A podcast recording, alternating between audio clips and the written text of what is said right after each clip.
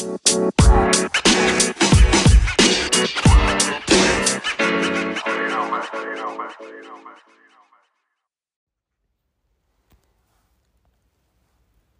to the LTAD Network podcast. I'm your host, Rob Anderson, and on this podcast, we seek out the world's best researchers, coaches, support staff, teachers, and athletes to better understand the process of long term athlete development. Don't forget to get your seven day free trial to our online platform and 50% off your first month with the code LTADVIP50. That's LTADVIP50 at the LTAD Network Hub website.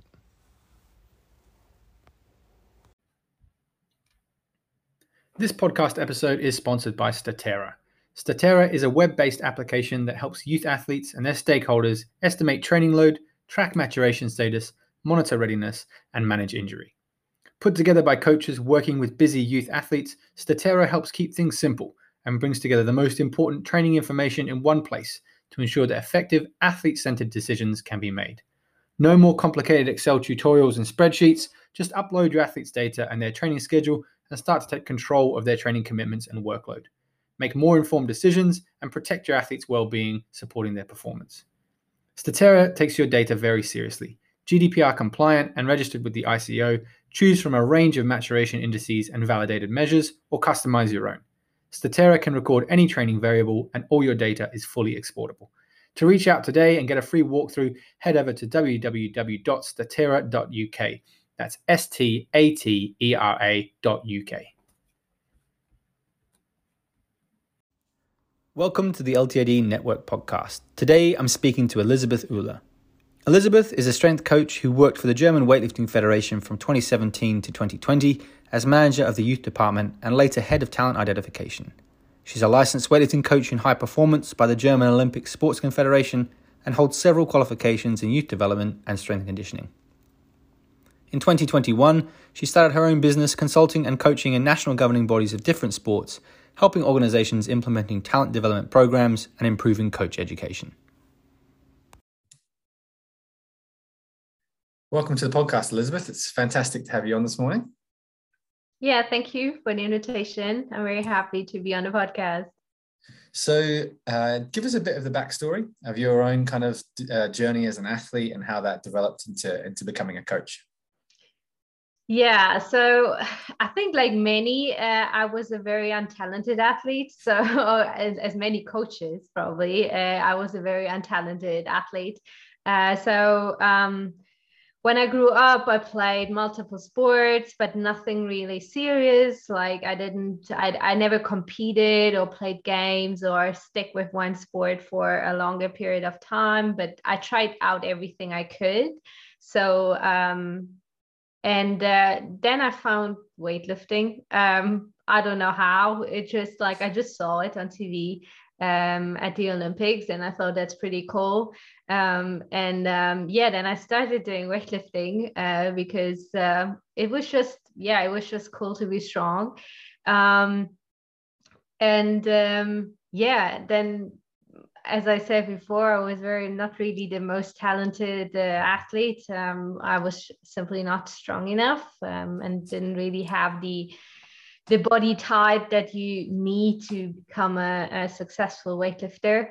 Um, and uh, yeah, then I decided to to become a coach, or rather, like someone else decided I should become a coach because uh, um, yeah, I'm pretty good with kids, and uh, they asked me to replace um, a PE teacher in an elementary school, and uh, because otherwise all PE lessons would have gotten scrapped because they didn't have enough people uh, or enough teachers, and then they asked like different different sports clubs in that area if they want to like take over the PE lessons because otherwise there will not be PE lessons. Um, and that's how I got into coaching and especially coaching children.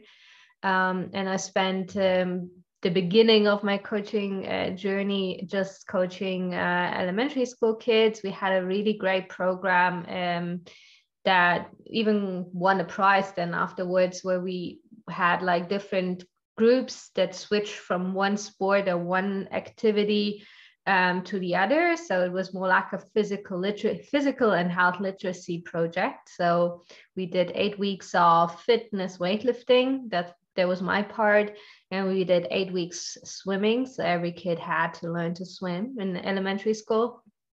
Um, then we did eight weeks in nutrition and cooking. And usually, uh, um, the kids that were cooking were while the others were in, in the in the other sports so and then they came back from the sports and had like had like lunch from the kids that cooked for them uh, and they rotated every eight weeks and then the fourth one was uh, gymnastics acrobatics so we tried to have like these four blocks and then sw- switch the kids around every eight weeks in that project um, that was the first thing I've really done in coaching. Um, and uh, there was a lot of other schools found that pretty cool. um, and then, uh, um, yeah, I got offered uh, a job at German Weightlifting to manage the youth department, um, and especially uh, with the goal to, or the vision was to get more schools into uh, fitness, strength, resistance training, etc. Because here in Germany, that's not a thing. Uh, we don't really have sports in schools. Like it's not really a priority. Um, and German weightlifting had a cooperation with the um, yeah with, with several other organizations, and uh, we worked. I worked then on a project on on projects in schools and how to motivate kids to do more strength uh, training. Yeah, and then um, I got an offer from the High Performance Department uh, and uh, became the head of talent identification and um, managed the recruiting and talent identification process for German weightlifting. I work mainly with like transitional athletes. So, transitional athletes here means like we have athletes that are already in another sport, like for example, throwing, like we had a lot of throwers wrestling, athletics in general, gymnastics, and they didn't really make it, or there there was not really the the potential for making it in that sport or making it on an elite level in that sport was not there. Um, and then we try to uh, transition them to weightlifting.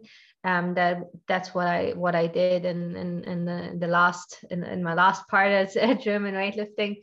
And then I left the organization end of 2020 and have my own. Uh, it's mainly a consulting business. I still coach camps, uh, but I mainly consult with uh, NGBs um, around long-term athletic development and um, how to have like the, that bigger picture, um, how to make long-term plans from an athletic um, perspective and yeah that that that's the weightlifting part or whatever i do. And uh, i was always very lucky to have a lot of paid vacation.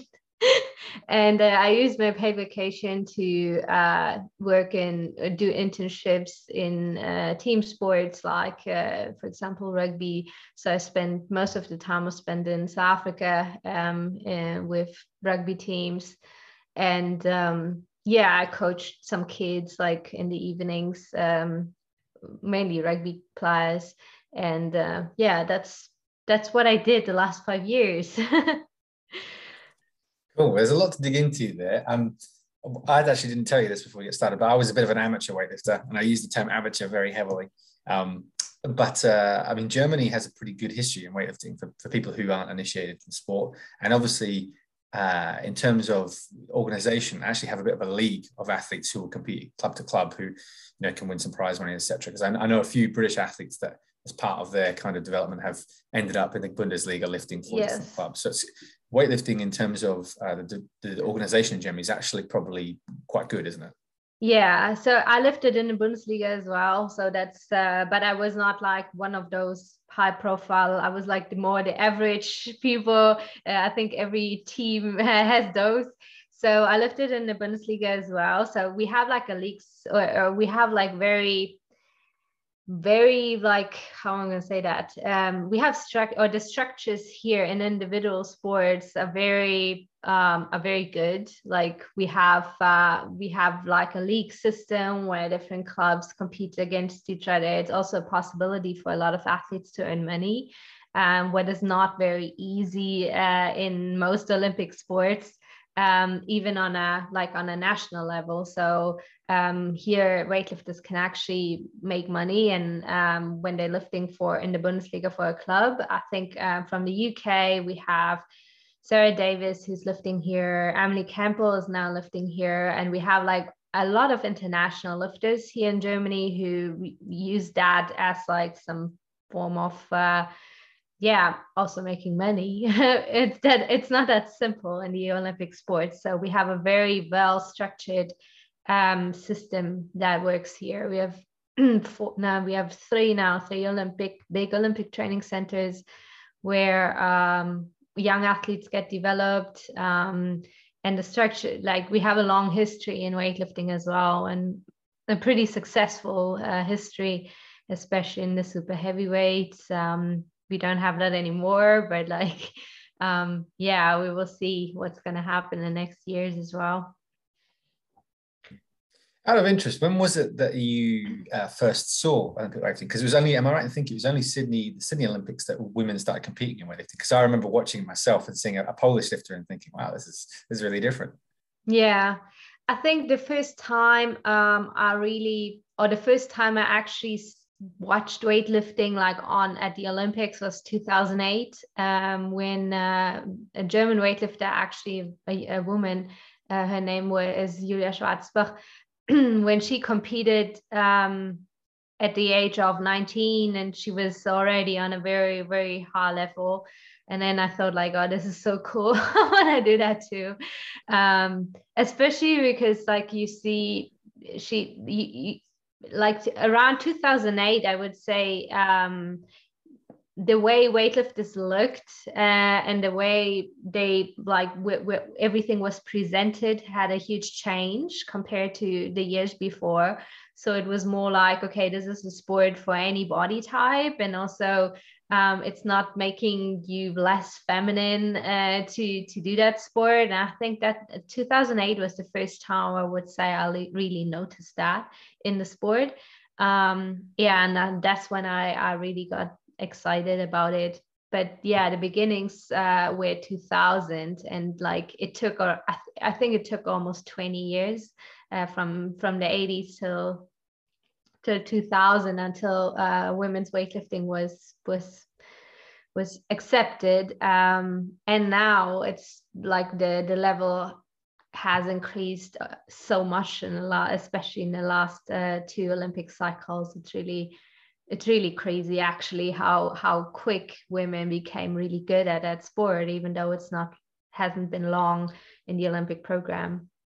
Yeah no there's uh it's it's been interesting to follow that. Obviously i was in a bit of a weightlifting world many years ago but still kind of looking from afar and seeing how quickly you know records are, are getting elevated you know to, to really interesting and, and quite serious levels. And you know lifters like Lydia Valentín and, and girls like that who are really you know now high profile figures um, but it shows the importance, as you say, of, of I guess, uh, women's weightlifting getting that exposure. Because until, as you said, you know, if you hadn't seen it on TV, maybe you wouldn't have come across it potentially. So yeah. it shows the importance of of having the profile for, for female weightlifting yeah it's also a sport and and that's some something that very often gets overlooked. Um or um, it, it's very you can see that at the olympics uh, at the tokyo olympics. It's a sport that has a very very low access uh like or the barrier to do weightlifting is very very low. And uh, there are so many different countries now that are competitive um, and that are competitive internationally that makes it a, a very interesting sport from a perspective because i think i looked it up um, a couple of weeks ago but there were more than I think more than more at least more than 10 different countries winning a medal at the at the Tokyo Olympics. I have to look that up again, but it, it's been a um, it's not that these these sports are dominated by a handful of nations. Like at the moment, we have like probably over 15 uh, countries that are actually competitive, um, and where where it, it's a pretty like diverse sport that can be done everywhere. So, and we have nations or we have like countries that are very successful uh, or that became very successful where you would have never expected it, like, for example, Colombia or um, we have now at the moment um, like of course the eastern the eastern european countries are still very successful but also france or uh, spain or we have like some competitive uh, athletes now from finland like it's very it's a very low barrier sport what makes it really interesting and that's why it's also so important to keep it in the olympic program even though there's so much trouble at the IWF at the moment um, because it's really a sport that can be done ev- anywhere and that has such a low low access barrier. Mm. So before we dig into you know a bit, a bit around the specifics of coaching youth with weightlifting, giving us a, give us a bit of an overview of the German sports system because we talked off camera how sometimes mm. people don't necessarily understand it and think you know the context in the United States, the UK is very similar, but obviously you're you're limited by the logistics of the system you're in. So give us a bit of an overview of what the German sports system is like for a, for a young kid coming through. Yeah, so for especially for young athletes, it's it's probably, um, but also old athletes, it's it's a bit different than what you know from the UK or the US. So we don't really have school sports like that. That's not a priority here, or college sports is also not that that barely exists. Like college sports or university sports here in Germany, like that's just for fun. Like there is no elite athlete um, getting developed at, at any university.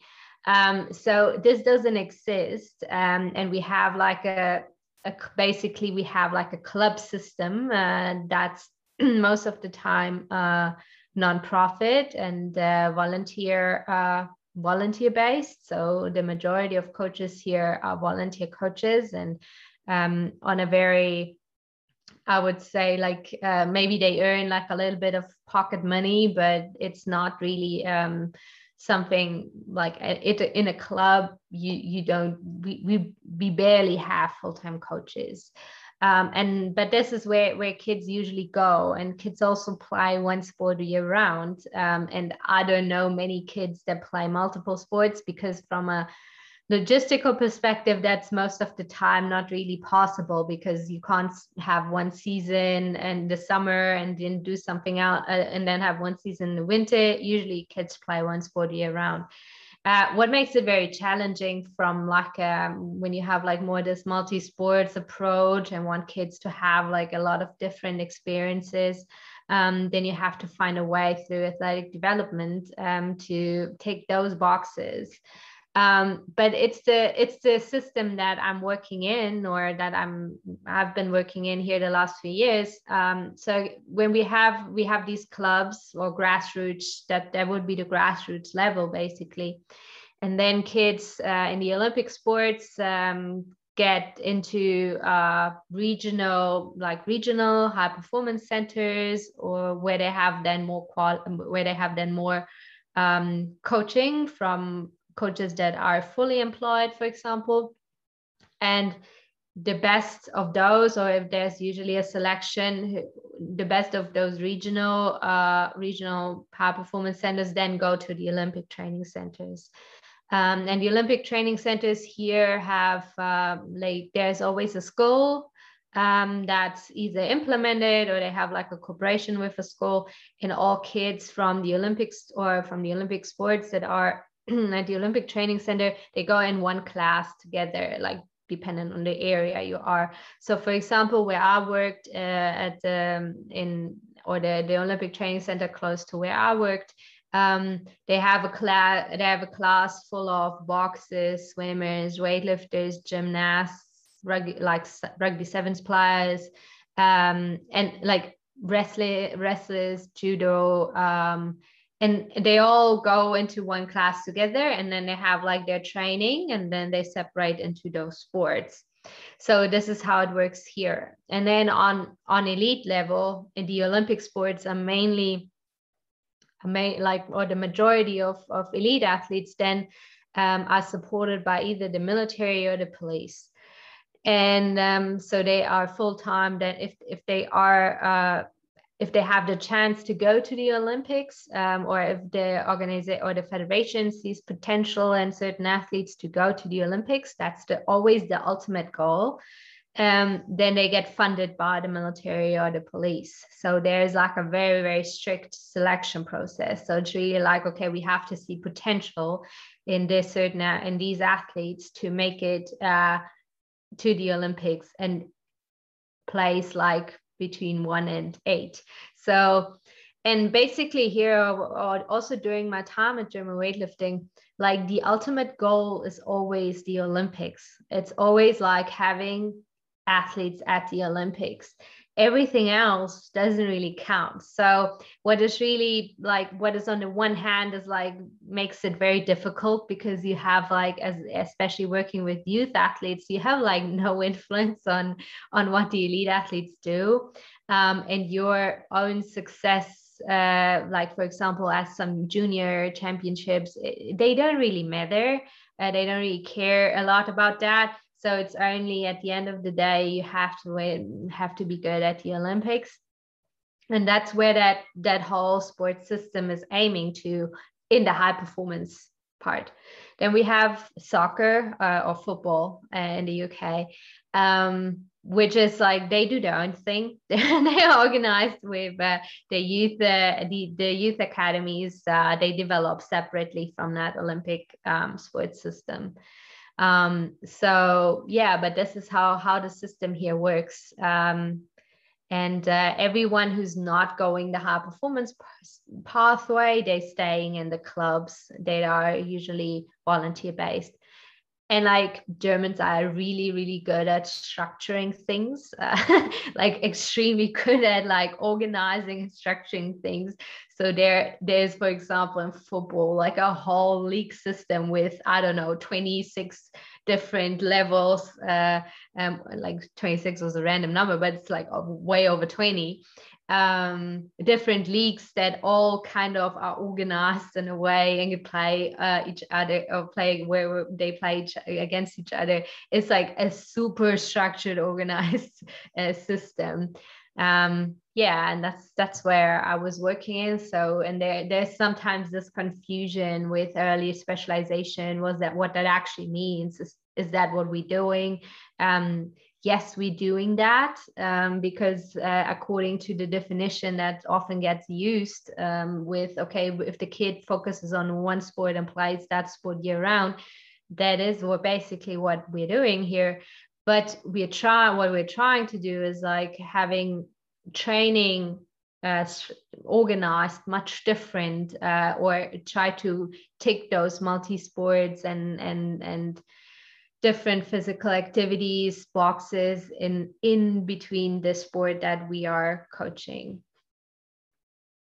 It makes a lot of sense as to you know what you alluded to before about the program you were running why that was potentially different to what was happening in terms of your, your eight week blocks trying different sports because it's obviously going against the norm.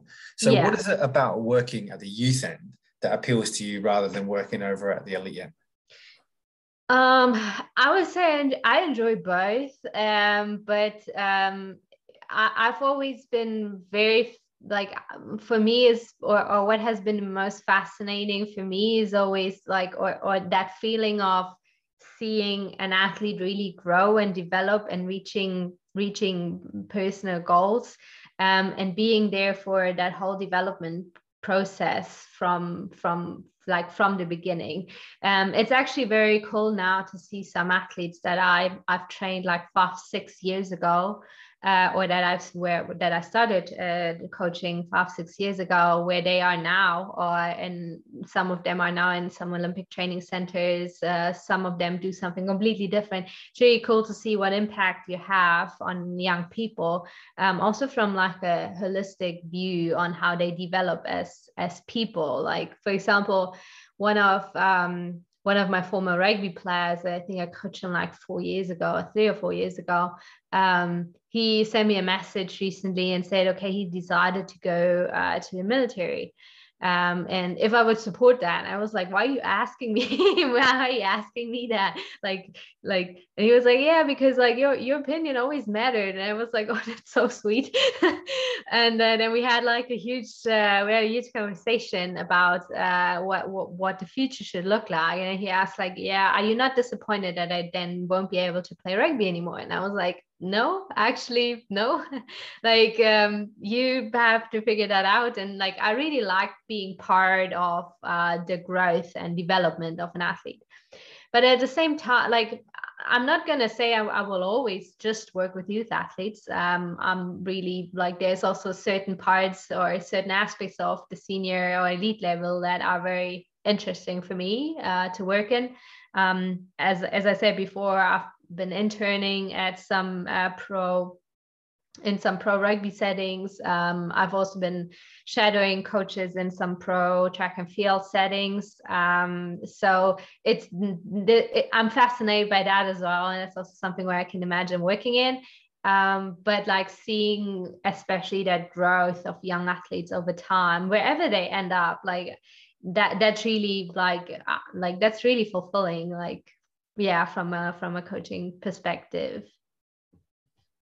Cool. So let's dig into your uh, your approach when you're teaching young athletes weightlifting so i imagine that first entry point like you're saying if you're going to a school it's kind of raising awareness of, of this sport being you know a potential opportunity you know it's something that you could do.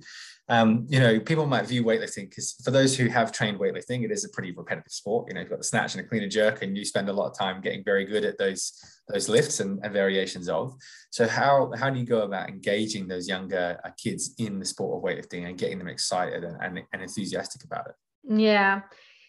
So um i know that there are a lot of people now out there that, or there are a lot of people out there who can't understand how a kid can enjoy that or how a young athlete can enjoy lifting weights. And there's also a lot of people now um, and that's that's really getting a bit annoying that are saying uh, it's not necessary. They all they need is fundamental movement skills and play. And uh, they everything they have to do is playing I figured out the kids that I've coached in weightlifting or that came to weightlifting are usually kids that don't enjoy playing that much. Like they don't enjoy, uh, they they they rather they they have like different personalities. Not every kid likes that. Like, um, and that's something I think we have to acknowledge. Uh, everything is always very focused on team sports, and everyone is always expecting kids to. Um, yeah to to just want to have social interactions and play. And like it's not that those kids don't like that like they enjoy that at times but like i figured out the kids that i had in my groups and and those that were interested in uh, pursuing weightlifting. These are usually kids that don't that, that really want to work on something themselves. Um, they don't want to be dependent on a team or on on something and what what they really liked about weightlifting is having that challenge not not necessarily against someone else but against like their former uh, for example their the former weights they lifted or uh, other aspects. So it's like it, it's it's a it's some kids some kids just don't like playing team sports. And then they find something that's more suitable for them uh, in individual sports. And i think sometimes parents uh, and also other coaches forget that not every kid wants to play games or wants to play a season or something. So um, the kids that i had um, we always try to i always try to figure out first what they like what is really enjoyable for them.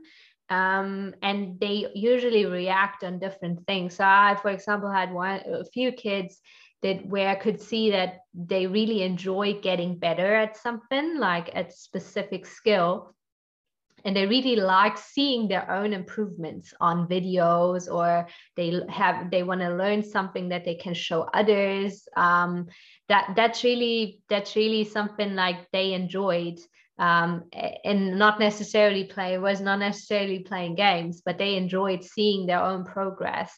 So and then i try as a coach um, with those kids in weightlifting for example i try to build the sessions around okay we we they want to they want to see that that progress and improving and learning. And so this is how i structure then the sessions um, and then I had other kids that were super competitive. So uh, then I try to structure the training for them in a in a way that they are competitive um, against themselves, uh, against maybe a partner, um, and stuff like that. So this is I, I try to like everyone always asks me like how how can i make strength training fun for kids figure out what the kids like and how figure out what kids actually enjoy and don't assume it. Because that's uh, making assumptions and thinking okay because kids just all kids just want to play we have to make a game out of everything. That's not gonna it's most of the time it's not working. Um and i must say like the the, the yeah the kids like there are kids that don't like team sports and like don't force them to play it if they don't like it because they're just gonna they're just gonna they're not gonna enjoy it. Um and um yeah. It's the same with um, I, have I've always asked that question when for example when people tell me like that can be fun or that can, kids can enjoy being in the gym uh, or an eight year old can enjoy being in the gym um, we do that with we do that with with the sport of weightlifting, um, but we don't do that with, for example, track and field. what is actually very like if I look at it, uh, or if you look at it from the outside, it's just running, uh, or it's just sprinting, or it's just jumping. It's like also very simple, um, and we we don't question that. We don't question kids doing track of like doing like athletics um, or the same with other sports that are very like simple in in that term um, so just my tip always for the coaches would be figure out what is enjoyable for the kids that you are coaching and don't assume that everything that's a game is automatically fun for them. Like i had a i had one group um, once they hated playing dodgeball. Like they never enjoyed it. It was just like they were throwing they were not even trying to play it. And then i had another group that were they were almost killing each other while playing dodgeball because they enjoyed it so much. And and like really try to figure out who's in front of you and then coach what they and what like or coach them how they want to get coached and don't put everything on them. Like obstacle courses are fun but not for everyone Yeah, that really resonates with me. Actually, it's funny you know saying that around. You know, some people don't want to do this. Like, so my background was team sports. Originally, played a lot of football, soccer, etc. But when I discovered weightlifting, it was there was those things that you mentioned that that I really enjoyed. The fact that your performance kind of lived or died on was on you. There was no one you couldn't hide behind anyone. You couldn't blame someone else on the team or he played badly. It was like you either lifted it or you didn't lift it. And you know, yeah. there's very there's not that much your coach can really help you with once you're on the platform. Um, and that personal progress piece as well. Like you know, for me, when I went to competitions, always around, I want to be my own personal best. I can't really control what everyone else does. I want to, you know, get my snatch personal best or my clean and jerk personal best. So that really resonates with me. And I see that actually, and you mentioned it in some of the athletes that, that I train who, you know, love, I love lifting and love being in the gym. So what did practically, what do those sessions look like? So you mentioned, you know, trying to figure out what's what's enjoyable for them, whether it's seeing you know technical improvement or you know improvement in in their own uh, their own lifting, I guess, or that competitive element. How would you organize a session that it would would look like that, practically speaking? Yeah. Um, so what I what I usually do, I, I, because when you have like a, when you have like a bigger group, it's that makes it very difficult to go to individualize everything. That's uh, from a from organizational perspective, that's not possible. Um, so I try to group kids together that are very similar or that enjoy enjoy things that are very similar. And then um, I usually or like how I, I I always start the session with like you know the normal fundamental movement skill stuff and like having like ticking a few boxes when it comes to okay we're trying something new uh, or a, a new sport just for fun so most of the time I like I just improvised and we did like play badminton or table tennis or a, a, while I taught them how to juggle and stuff like that. So like that's usually how I start a session. So something like that's different to weightlifting, like completely different, the opposite usually um, and then we had like a we had like a, a small or then i always did a small like technical improvement uh, section uh, in the in the in the program. So we have like in the beginning you usually don't do more than 10 minutes of technique training. And then over time you you like increase that time. So um yeah we ended up at like 20 minutes of uh, focusing on technique work and then yeah i split I, I i try to mix it up all the time um but having kids finding yeah some or having movement patterns patterns developing but mixing mixing mixing it up with different tools or different equipment. So for example when i teach um i teach a squat then we start with uh, or we, we started with the kids with just normal like duck walks or like a- anything that's related to a deep squat and moving there and being stable in that position and then over time i just we we did squats every week but we mixed mixed it up with we did goblet squats with uh kettlebell. Then we did it with a dumbbell and then it's super excited because that's something new. Um but they're still doing squats. And then we did it with a with a med ball and then we did like squats with throwing the med ball to the partner. And then like and then you progress to to uh adding the barbell. And i usually uh start with front squats. I don't back squat with kids um, like very rarely, like maybe we're very good ones, but usually we do front squats. And, and then we mix it up again and we, we I try to have like different levels for them and they have always have to reach the next level when they're good with one thing.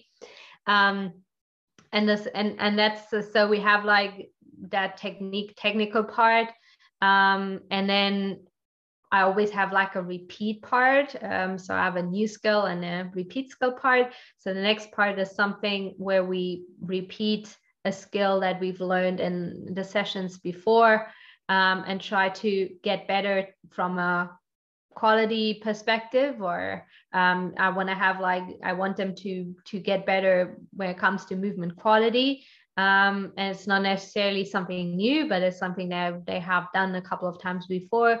And then i always end the session with again something that they choose. Um, um, it's like that's something that's really important for me like having having kids participate in the program also they're making decisions about how the program should look like. Because um, what i figured out is like the majority of kids are in very structured sports programs already. Um, coaches structure uh, um, training uh, from from the warm up to to the end. And like they feel like they don't really have any say in that. So that's really what i try then in the athletic development or in the in the weightlifting uh, sessions having them like choose something uh, having like yeah having a voice and letting them choose something to do in the in the last part of the session. Yeah that's how i usually structure like a, a yeah a training session. It's really interesting. I always find it uh, amusing when people arrive at similar uh, destinations from very different journeys. So that's something a very similar approach to what i do in terms of right you know we're going to progress through these different movements but again as you say all we're doing is practicing squatting and we've changed the implement or we've changed maybe where we're holding on so the athlete there's a novelty factor but really the consistent thing is we're practicing yeah. this movement to ingrain it so that's definitely an approach i've taken as well um, and I think it's really interesting around the levels and that progression to the next level. And here's how we're trying to go and, and mapping that out. So yeah, that's definitely something that I've used as well.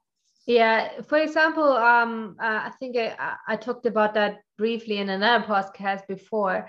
Um, what I've done, for example, for snatches, uh, especially for younger kids, um, you have these plastic weights. Uh, you can order white ones or red ones or whatever. Um, what I did, what we, what I did, or what we had, we had different colors that were also the different, the same weight, basically. And we progressed um, to different colors. Like they were lifting always the same way because it doesn't really matter.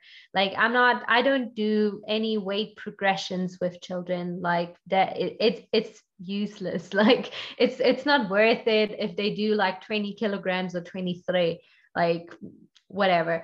Um and what but what we did is or what i did is um um i had like i colored those those plates and then we had like the green ones were the entry level. And when i was happy with the movement or when their training partner was happy with uh, how they how, how the snatch looked. Um, um, so we did like some qualitative uh, measuring. Like there was it's mainly like was if i say the technique is good then they can progress to the next level. And then we switched from from green to yellow.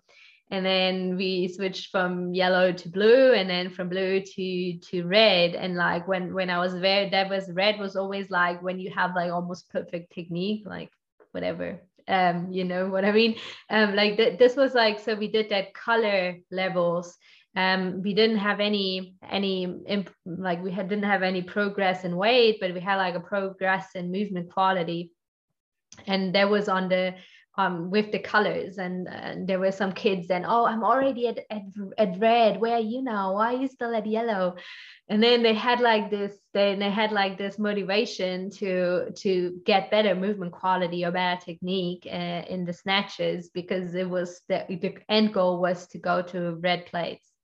So um, yeah that's that's something i've done that worked very well yeah, and for those who aren't familiar with weightlifting, you're obviously following the, the color of the disc. Yeah. So, so there's a psychological thing of watching Matthias Steiner lifting this and going, "Oh, he's lifting the reds. Oh, I'm going to work to lift in the reds." You know, like although as you said, it's the same way. I've done something similar in that I've kind of taken a martial arts belt system. So you start on a white belt and you end up being a black belt. So there's you know you're borrowing from something that already exists yeah. to kind of create that connection, which is that yeah, it's clever and, and inherently. I've found that even just attaching a number to a level or a color has changed the motivation to go oh well i want to get to the black level. Um, yeah. even though it was exactly what we were doing last month when i didn't have any colors attached to it but now i've put color there. Yeah so i totally get it. it makes a lot of sense. So what have you got coming up in the next 12 to 18 months? What does that look like for you? So yeah uh, it's going to be exciting. Um, i will I haven't said that anywhere else before so um, and i haven't made that public. Uh, so yeah, I will leave Germany um, end of this year. Um, I next year or 2022, obviously dependent on COVID and everything. Uh, I I want to dedicate to traveling and coaching. Um, there's this work and travel, what you can do. I think in, in some countries, um, I'm going to switch that up to travel and coach. Um, I will try to work as much remotely as possible uh, and travel to different countries and coach in different settings, um, organize camps, etc. Um, I have some, yeah, some plans. Uh, I will, and yeah, in the beginning of uh, 2022, I will be in South Africa. Um, and uh, I have a trip planned to coach in a in a in, in some elementary schools in Rwanda um, in around like April, May. Um, yeah, I have some other things planned, but I'm going to talk about that later. So for me, it's like the next year will be. Um, I, I thought a lot about it this year. It will be mainly about like getting into different environments, different settings. Uh, making more uh, making more coaching experience in, um, in with a strength and conditioning um, um, focus because at the end of the day i'm i, I was for the last four years i was basically a sports coach because olympic weightlifting is a sport. Um, and i try to have that transition to strength and conditioning now uh, with a more yeah with a yeah with more focus. So i'm going to try to visit different teams and gaining more experience and travel uh, as much as i can with uh, covid. So yeah but I want to keep everyone updated on my Twitter. awesome. That leads very nicely to the next question, which is where can people find you? So, what is your, your Twitter handle? Yeah, so uh, it's EO Performance, um, and the same on Instagram, um, and I'm on LinkedIn too. I'm not very active. I'm probably most active on Twitter. Um, Instagram doesn't really work for me. LinkedIn does work well for me, but yeah, I'm mainly on Twitter. and I have a website as well. Um, yeah, and I'm always like, as I said before, I'm gonna, I plan to travel a lot um, and visit different teams and maybe coach some camps. So if there are any interests, um, then you can also hit me up over my website. Fantastic. Well, thanks for giving us an insight into into how you uh, you get kids involved in weightlifting and, and some of the, the tricks and methods that you use. I'm sure there's going to be a lot of value to them to, to coach the listening and maybe how they can apply something similar with the groups that they're working with. So I'm sure that's valuable. So thanks again for your time. Yeah, thank you very much. Thanks for listening to this episode. And don't forget to get your seven day free trial to our online platform, as well as 50% off your first month with the code LTADVIP50. Don't forget, you can find us on Instagram using the account at LTAD Network, as well as Twitter at LTAD Network and find our website www.ltadnetwork.com.